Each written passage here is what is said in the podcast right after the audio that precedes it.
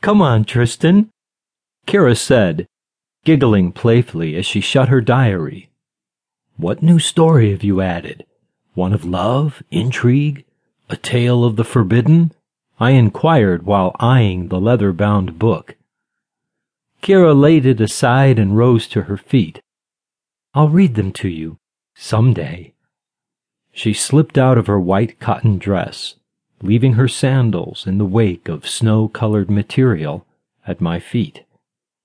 I leaned my back against the trunk of the tree, pretending to rest, but in truth, rest was the furthest thing from my mind. Keira twirled on the ball of her foot, more graceful than any dancer. Do that again, I said. The sun broke through the leaves on the trees and set her long raven tresses into brilliant highlights that shimmered in deepened shades of blue black. I couldn't take my eyes off her. She alone encapsulated perfection, with her small pert breasts slightly covered by her long hair, and when she moved, the gumdrop point of a pale pink nipple peeked through some of the strands. She raised her arms above her head, giving me a full view of her extended frame, and did something of a provocative pirouette before turning to face the pond. Her slender waist gave way to rounded hips that swayed seductively as she tiptoed, nude, toward the edge of the water. She stuck one toe in and looked at me over her slim shoulder. Her jewel green eyes penetrated my soul.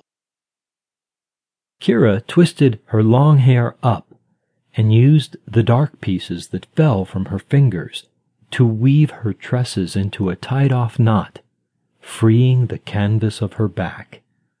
The dappled shade that fell from one of the overhanging branches caressed the curve of her spine like a long lost lover. And in that instant, I wanted to kiss the dimples above her heart shaped ass. The thought stirred up something much more primal. Are you coming? she asked. When Keira licked the plumpness of her lips, my cock ached for her. Definitely, I said, and stood from my shaded spot under the oak, towing off my shoes in a hurry, before ridding myself of my shirt and pants.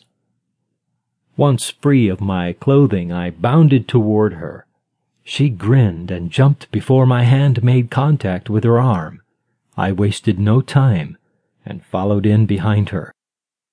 Our heads popped to the surface in unison, with her joyous laughter filling the air. I bet you can't catch me, she taunted in a cutesy voice before diving beneath the murky pool. I studied the trail of bubbles and waves she made guessing where she might come up, then made my way onto the grassy bank, crossed over a plank bridge, and hopped into the water off the south bank. When she resurfaced, I snatched her up. Got you, I said, and placed a kiss to her lips. She wiggled. Her moist mouth left mine. No fair, Tristan, you were supposed to swim and catch me, not cheat and wait until I ran out of air. You never outlined the rules, and besides, I play to win. Keira shook her head. Water rolled along her nose over her parted lips and down her chin before the wandering drop found its home in the pond.